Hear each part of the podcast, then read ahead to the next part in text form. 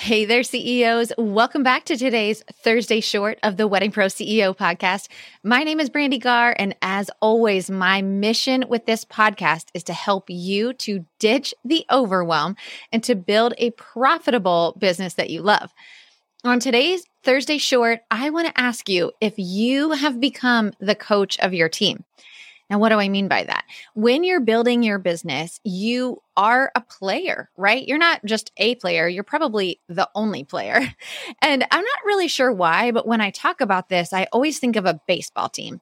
Maybe because it's the easiest to kind of see where everybody's position is and you can see the whole diamond and you know who's playing second base. Even if you never watch baseball, you're kind of like, okay, that guy's the second base guy, right? That's the pitcher. I kind of know that's the guy throwing the ball, the one catching the ball, right? The one at bat. So when I think about my team and becoming the player, and when I think about becoming the coach, I really think about a baseball field. Visualize that with me. And I want you to think about what each person's role on your team is. Now, when you're first starting out, you're every player, right? You're throwing the ball, you're the pitcher, and then as soon as it's hit, you're running out to the outfield to catch it, and then you're throwing it to yourself at first base to get the other guy out, right? Like you wear all of the hats because it's necessary. You don't have a team yet. It's literally you, and you're wearing all of the hats. But as you start to build your business, you get to add someone else, right? So maybe you can add an outfielder, maybe you can add a catcher. Are you going with me on this analogy here? I know you guys are probably like, Brandi, I don't play sports. I don't play sports either, you guys. So it's totally fine. But I want you to really understand that you're looking for those key players to join your team to make the most impact quickly right? So I might not add a catcher right away because I mean, if I'm the pitcher, I'm not that far from home plate. Like I can go run up there, but I certainly can't catch an outfield ball. So I might add an outfielder. So when you're really, really thinking about the strategy of adding to your team, you are trying to think about your team and who can I add that would make the most impact to help me win? Right? You're trying to win the game. And then you continue adding players until you have a full team. Okay. So now, if you're at that stage where you've got a full team and you're like, oh my gosh, yes, every position is filled, but you still are thinking like a player. You're still on the field and you're still in that mentality of, I've got to cover second base or I've got to run, catch a ball in the outfield. You're not thinking like a coach. Think about anytime you've ever watched a baseball game. I promise you that you've never seen the coach run out and cover the outfield. Like you just don't do it, right? They don't do it because they have to see their team in a way that helps them to understand who is doing the best in which position, right? If they need to shift people around, if they need to sub somebody out, if it's time for somebody to take a break, if maybe one of their players isn't quite performing really well at second base and they decide, let me see if I can move him to outfield to see if that would be a better fit. The only reason that they're able to do that is because they're able to see their team in a way that they're not on the field. They're watching from the side or from above, and they're seeing how each person performs, what their gifts and talents are, and they're really working with each of those players to make sure that they are performing at their absolute best. They're also able to see some of the things that they could be doing better, and they can work with them on those specific things, right? So, thinking about that analogy, I want you to really think about your own business.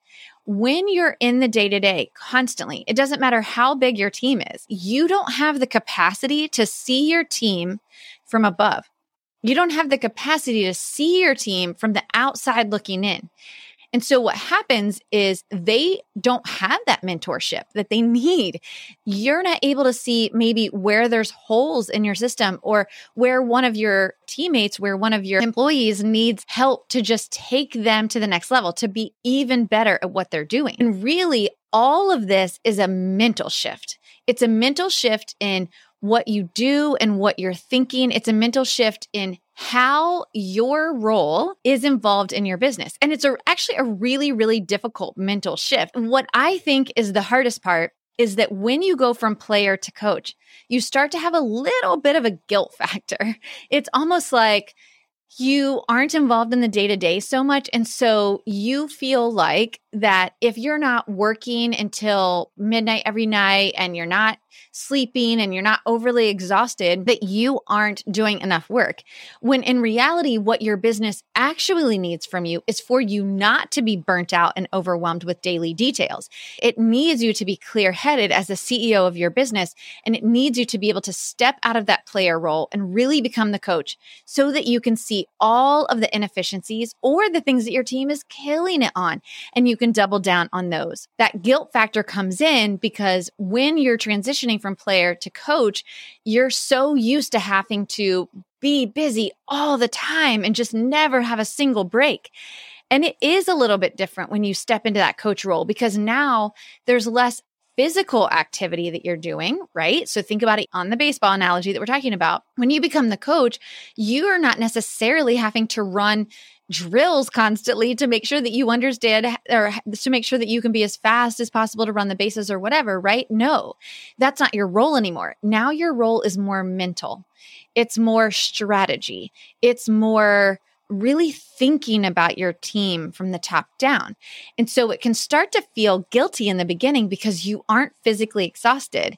But that is exactly what your business needs from you. It needs you to be clear headed it needs you to really see it in a way that you can see are all of my aces in their places? Do I need to add a team member? Do I need to remove a team member? Do I need to really sit down and work with a team member on some of their inefficiencies and take them to the next level? Do I have a team member that's absolutely killing it that we might be able to double down on their efforts to even drive more business into our business? And so this is probably the most difficult part of transitioning from that player role into your coach CEO role is that guilt factor. So it's really, really important that you're also sharing with your team what your role now is. Your role is to help them to be their best version of themselves so that together as a team, you all flourish. So it's really important that you just communicate that, help them to understand that what you want to do is help them to be so good at their job that they're able to fully fully do their job without you constantly having to step in. You want them to be able to know what their guidelines are and what the desired outcome of their role is so that they can think critically on their own and you can teach that critical thinking versus constantly having to step in for them and step into all of this day to day. When you step into this role, I am telling you, your business will take a whole different trajectory. And it's the coolest thing to watch because once you get past that hurdle of that guilt of I'm not involved in the day to day, I feel like I should be busier, you will start to fill your time with very strategic thinking about how your business can either add an additional revenue stream or maybe open in a different market or how you might want to become an educator, right? In episode 159 of the podcast, when we were talking to Layli Emadi, we were talking all about becoming an educator or taking that next step in your business as the CEO and really growing again and teaching what you know. There's so many avenues to grow your business when you become that coach and you allow yourself that free thinking space to see your team strategically and become that mentor and coach to them instead of staying a player on your team. You guys, I would love it if you would come talk a little bit more about this in our Wedding Pro CEO community. It's over on Facebook. If you're not already part of the community, what are you waiting for? Get over there and join us. You can drop down into the show notes below and you can just click the link, join us over in the Facebook community. And I want to know what are your biggest sticking points when it comes to being part of your team as the coach? What are the things that make you afraid to do that? Or is there a guilt factor you're already facing as you become the CEO of your business? I would love to know. All right, you guys, thank you so much for being here. Hey, if you haven't already, share this episode with a friend. Share it on your story. Tag me. I'm at Brandi Garr or at the Wedding Pro CEO podcast. I would absolutely love to see more wedding pros listening to this podcast so that we can impact even more business owners in our industry. You guys, thank you so much for being here, and I will see you next time.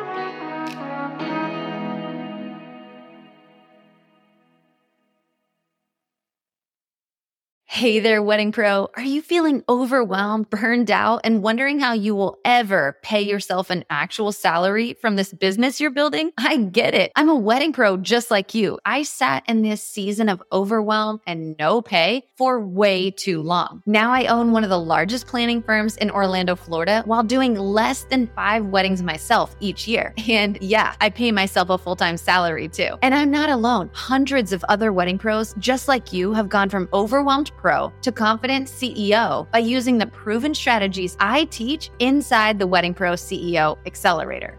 I tell Brandi all the time how grateful I am for her. Before joining with her, I thought I was successful, and I was successful, but I was working 24 7, barely making a profit. Now, over a year later, working with her, it's just been life changing. We have our Monday calls. I voice text with other wedding planners all over the nation, and it's helpful just to have someone that's done what we're trying to do. And that is what the CEO Accelerator Group has helped and taught me to do.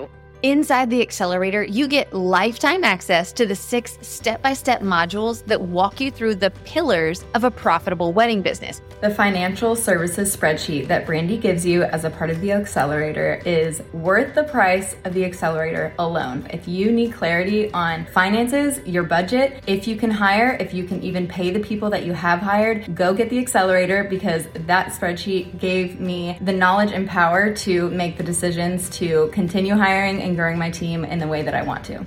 But what good is all of this knowledge without accountability, community, and of course, a place to ask your most burning question? When you join the Wedding Pro CEO Accelerator, you also get six months inside our live coaching membership.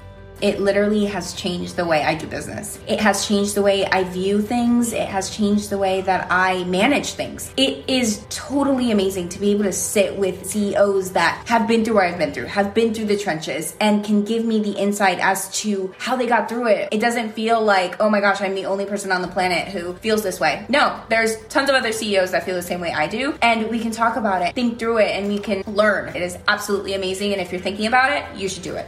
The Wedding Pro CEO Accelerator is the best of a course, a membership, and a group coaching community all in one.